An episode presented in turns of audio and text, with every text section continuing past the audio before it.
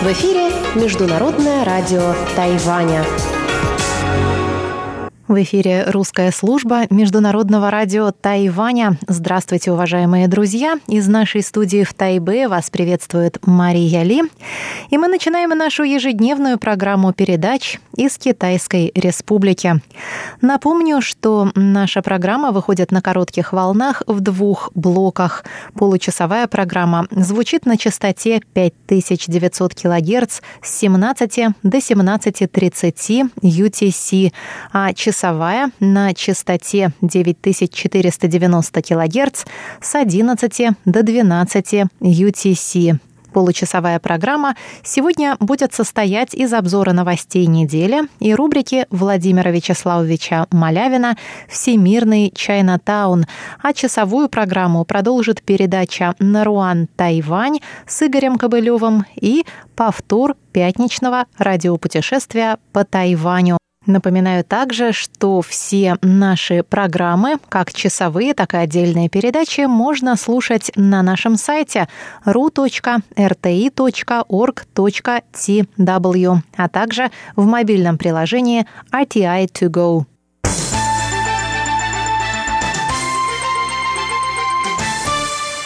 Давайте посмотрим, о каких новостях мы сообщали вам на протяжении этой недели. Управление по делам бюджета, учета и статистики при исполнительном юане Тайваня сообщило 3 января, что в 2020 году на Тайване наблюдался медленный рост численности рабочей силы и низкий рост рождаемости. Это может быть связано с пандемией коронавирусной инфекции COVID-19, считают в управлении. Средняя численность рабочей силы людей старше 15 лет с января по ноябрь 2020 года составила 11 миллионов 964 тысячи человек. Это на 19 сотых процента больше показателя 2019 года и наименьший показатель роста за этот период. Также стало известно, что в прошлом году выросло число людей, которые хотели бы работать, но не ищут работу активно.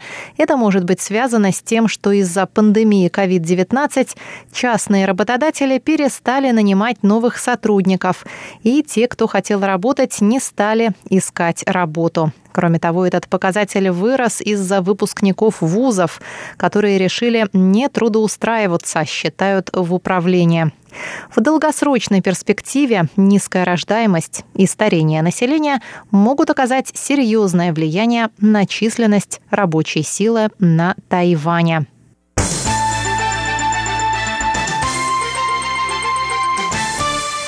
Президент Китайской республики Цай Янвэнь приняла 4 января участие в церемонии, посвященной началу работы новой пенсионной системы для фермеров. Цай рассказала, что новая система выплаты пенсий показывает, насколько правительство заботится о фермерах. Ранее власти разработали новые правила для страхования фермеров от несчастных случаев и природных катаклизмов, медицинского страхования, а также правила по страхованию тех, кто кто хочет заняться фермерством.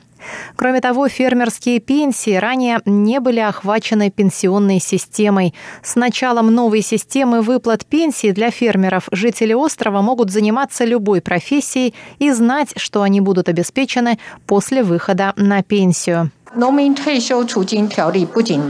Положение о пенсионных сбережениях фермеров не только означает, что пенсионная система выстроена полностью. Оно позволяет фермерам спокойно заниматься делом. Мы надеемся, что здоровая система социального обеспечения фермеров привлечет больше молодых людей и к фермерству, вдохнет новую жизнь в сельское хозяйство, которое будет бурно развиваться. Сказала Цай Янвэнь. Согласно новым правилам, на пенсионные выплаты могут рассчитывать те, кто достиг 65 лет, занимается фермерством и не получает другие выплаты по старости.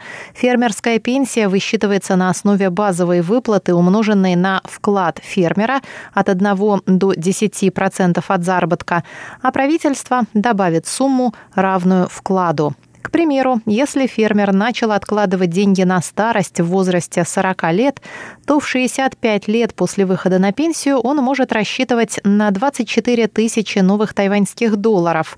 Это около 850 долларов США в месяц. Если фермер начал откладывать на пенсию в возрасте 25 лет, каждый месяц вносил 2400 новых тайваньских долларов, около 85 долларов США, то после выхода на пенсию может получать 45 тысяч новых тайваньских долларов или около 1600 долларов США в месяц.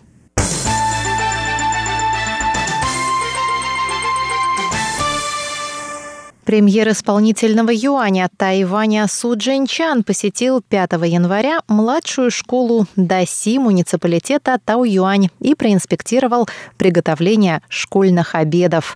Он отметил, что все продукты, из которых готовятся обеды в этой школе, соответствуют стандарту трех штампов и одного QR-кода. Это маркировка, обозначающая, что продукты обладают тремя сертификатами качества тайваньской органической сельскохозяйственной продукции, тайваньской системы отслеживания происхождения продуктов питания и Совета по делам сельского хозяйства и имеют тайваньское происхождение, которое можно отследить по QR-коду. Четыре школы муниципалитета Тау-Юань предлагают своим ученикам обеды из лучших тайваньских продуктов, сказал премьер.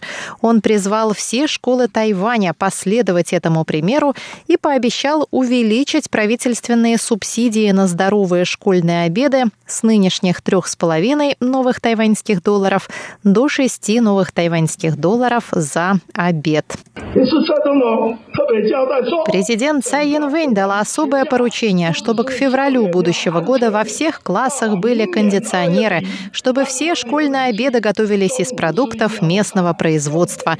И сегодня я хочу заверить всех соотечественников, всех родителей, не волнуйтесь, правительство делает свою работу. Центральное правительство сотрудничает с местными властями, чтобы продукция наших фермеров и рыболовов находила сбыт, чтобы наши дети были здоровы, чтобы наша страна процветала. 好，国家就更好。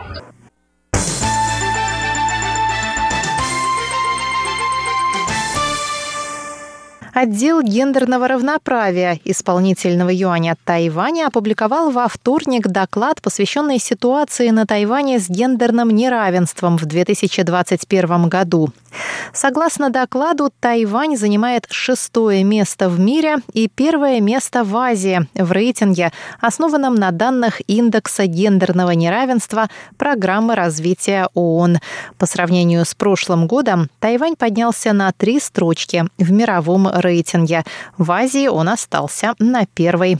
Доклад сообщает, что уровень участия женщин старше 15 лет в составе рабочей силы на Тайване составлял в 2019 году 51,4%. Также сократился разрыв в почасовой оплате труда мужчин и женщин, который сегодня составляет 14,3% и на настоящий момент ниже соответствующих показателей в Японии и Южной Корее. Также на протяжении последних пяти лет растет число мужчин, уходящих в неоплачиваемый отпуск по уходу за ребенком. В 2019 году на Тайване был принят закон об однополых браках, Спустя год, к середине мая 2020 в брак вступили 4087 однополых пар. Из них 1257 пар мужские и 2830 женские.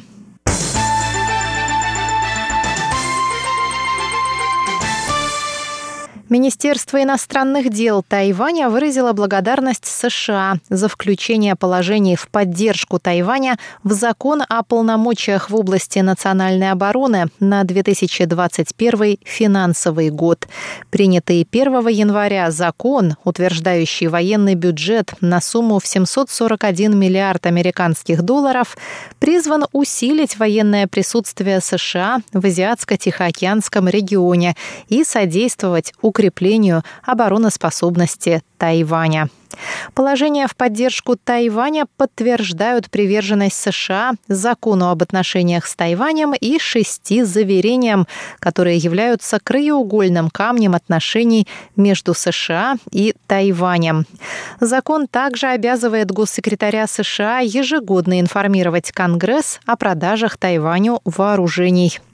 Пресс-секретарь Министерства иностранных дел Тайваня Джоан Оу, Оу Дян Ань, поблагодарила США за поддержку. Она сказала, Положение в поддержку Тайваня единодушно поддержали представители обеих партий в Сенате и Палате представителей Конгресса. И мы выражаем за это благодарность. Мы также благодарим правительственные ведомства и президента Трампа, при котором Тайваню было продано 11 пакетов вооружений, и тайваньско-американские отношения вышли на новый исторический уровень.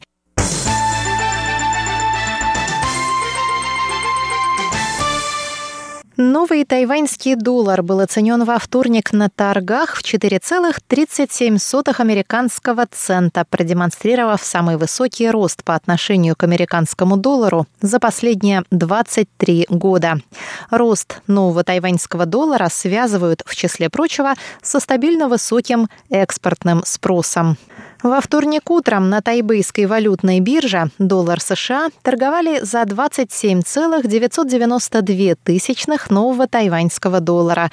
Отмечается, что курс американского доллара снижается по отношению к большинству валют азиатских стран после открытия торгов в новом году.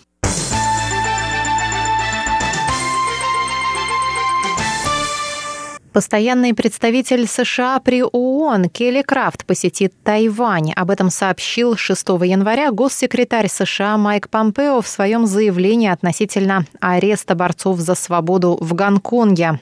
Помпео прокомментировал позицию США и осудил массовые аресты правозащитников в Гонконге, которые, по словам госсекретаря, ни в чем не виновны, кроме использования своих демократических прав, обещанных им по договору и данных при рождении. Помпео подчеркнул, что США поддерживают жителей Гонконга и всех борцов за свободу. В конце своего заявления он объявил о предстоящем визите на Тайвань Келли Крафт. Он назвал Тайвань надежным партнером и яркой демократией, которая расцвела, несмотря на попытки Коммунистической партии Китая подорвать ее успех.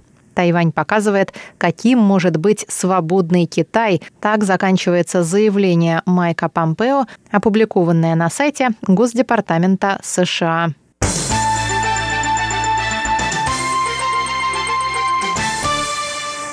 А в пятницу Американский институт на Тайване сообщил, что постоянный представитель США при ООН Келли Крафт во время своего визита на Тайвань встретится с руководством страны и выступит с лекцией в Институте дипломатии и международных отношений Министерства иностранных дел. Выступление Крафт будет посвящено вкладу Тайваня в развитие мирового сообщества, а также значению его участия в деятельности международных организаций. Постоянный представитель США при ООН Келли Крафт посетит Тайвань с официальным визитом с 13 по 15 января. Это первый визит действующего представителя США в ООН с момента разрыва отношений между Тайванем и США в 1979 году. Пресс-секретарь президентской канцелярии Джан Дунхань сказал, что Тайвань приветствует визит Келли Крафт. Представитель Крафт всегда поддерживает Тайвань и называет его силой добра. Поэтому мы искренне приветствуем приезд Крафт. Мы считаем, что этот визит — конкретная реализация закона о визитах на Тайвань, и он еще более укрепит дружбу между странами. Мы верим, что визит окажет положительное влияние на сотрудничество между странами. В Министерстве иностранных дел Тайваня также заявили, что визит Крафт на Тайвань говорит об успешной реализации американского закона о поездках на Тайвань. Конгресс США принял этот закон в 2018 году, а впоследствии он был подписан президентом Дональдом Трампом. Согласно этому закону, высокопоставленные госслужащие и военные США могут посещать Тайвань для увеличения обменов между странами. Кроме того, тайваньские госслужащие могут посещать приезжать в США с официальными визитами. После принятия этого закона Тайвань в этом году посетили министр здравоохранения и социальных служб США Алекс Азар, заместитель госсекретаря США Кит Крак, а также администратор агентства по охране окружающей среды США Эндрю Уиллер. Обзор новостей недели для вас подготовил